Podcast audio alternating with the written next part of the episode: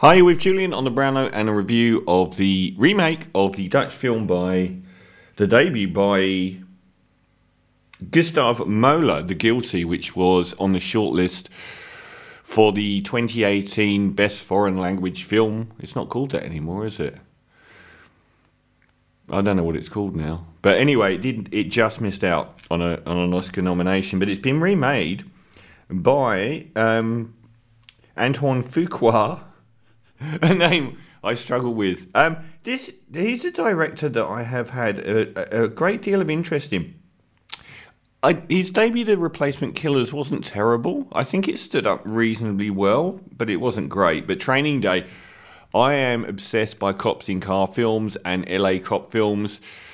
I would say that that, End of Watch, and Colours are the three pinnacles of that uh, niche genre I've invented, but I thought it was fantastic. And he's had such an up-and-down journey since. So who was the guy that wrote Training Day? Because they've both had a similar directorial... David Ayer. They've both made like films that are nearly there and then really bad ones. Um, I actually quite liked Olympus Has Fallen. I liked both the White House film. Brooklyn's Finest was so... Like, the acting and the characters was just magnificent. It just never got there. And the Equalizer films were a bit of a letdown, but I have watched them and enjoyed them more than once, so... Uh. Anyway, he's um, made this film, The Guilty, which is a one-room thriller. And um, the original Danish film was um, very, very well received. And basically it tells of a corrupt policeman or a potentially corrupt policeman who's about to face corruption charges the following day, uh, testifying in court over the killing of um, a criminal uh, in circumstances that Cole Rittenhouse might be ashamed of. Um, and he's sidelined during the course of this, you know, months of leading up to the trial by becoming a nine one one operator. So whenever you've shown the emergency services, he gets your call, which is actually a fascinating world. It is an amazing world. And I don't know that that's a job I'd like to do particularly. I mean, it is a pretty terrifying universe, isn't it? It's not like you're getting happy calls all the time. I was thinking about this the other day, like what jobs in that sort of realm would be good. Imagine being working in the immigration office where you give people their citizenship. Every day would be great. It would be superb, but not picking up nine one one calls. This time around, Jake Gyllenhaal, uh, this is a basically a one-room thriller, and Jake Gyllenhaal is front and centre the entire movie.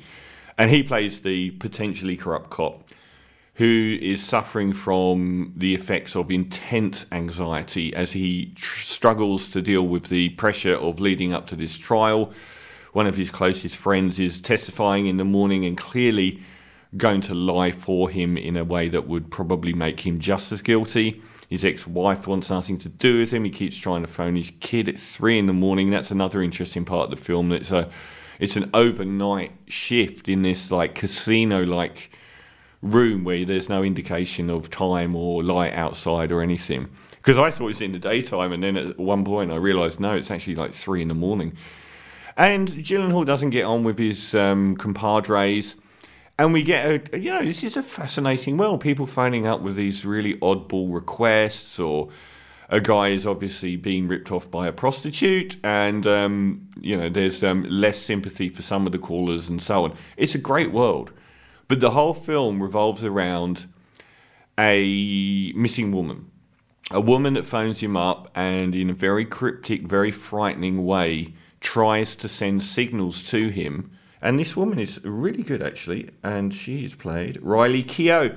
I have really, really appreciated this uh, actress since I saw her in something I've reviewed very recently. I'm going to have a look, so you might as well wait.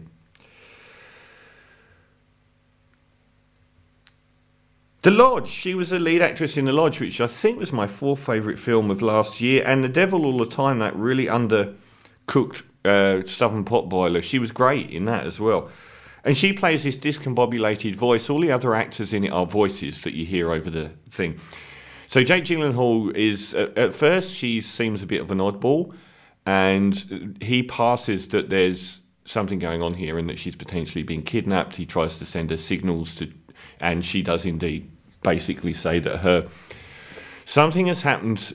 She's had a, a relationship with a partner that's gone very wrong and is legally blocked from seeing her, and it sounds like the partner has turned up to her flat and something has happened to their infant child, and it seems like that he's travelling across state with her in the car with him on the way to kill him, kill her.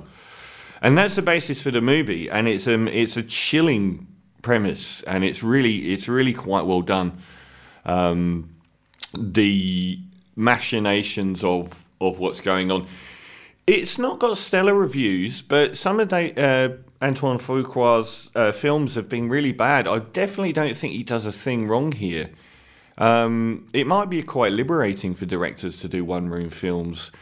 Um, I've I've actually seen people, com- com- critics complain that Jake Gyllenhaal's performance is too good. He's an absolute powerhouse here. He's phenomenal. But they said that um, it detracts from the systemic nature of the problems that aris- arise from the both the scenario of the corrupt cop and of the woman on the road. They, they're more systemic in the Danish one, whereas this becomes Jake Gyllenhaal's world. There are some very good twists, and um, I kind of saw one of them coming a little bit, but when it does, it is really chilling, and, and it's kind of pulls the universe from out under your feet, which leads to lots of ramifications for Jake Gyllenhaal's um, journey throughout this film. I, I thought the director didn't get in the way. Um, I thought it was really dynamic. Jake Gyllenhaal is... It might not be a well enough received film for him to get an Oscar nomination, but he gives a powerhouse performance here. It's it's one of those... It's There's this whole genre of anxiety movies, and I'm not sure I'm really up for this. Like Uncut Gems, is they're like this whole genre now of films where everything's falling apart for the main character, and you just sit with them throughout the duration of the movie where everything's getting tenser and tenser. This is one of those films. Um, the voice cast is excellent. Ethan Hawke pops up. Um, who else? Riley Keough is like this... It's almost got a David Lynch feel to it, her performance. Like, she's this discombobulated voice. And a lot of what she says is, it's sort of weird. It's like this uncanny valley of weirdness where you can't quite place what's going on and you know something is wrong. And it, it, it's a film about us ascribing what we feel is wrong to situations based on our predetermined views on the world as well. So I thought this was a lot more solid than it's been given. It's riveting, and it is, um, I thought, very exciting. I thought it's got some uh, good, good twists involved. And um, it leaves you with a bitter feeling as well. It's quite bitter by the end. So I think it's underappreciated. I'm going to give uh, The Guilty a wonderful performance by Jake Gyllenhaal and a, a clean performance by director Antoine Fuqua. And a seven and a half out of ten. A very sorry, solid f-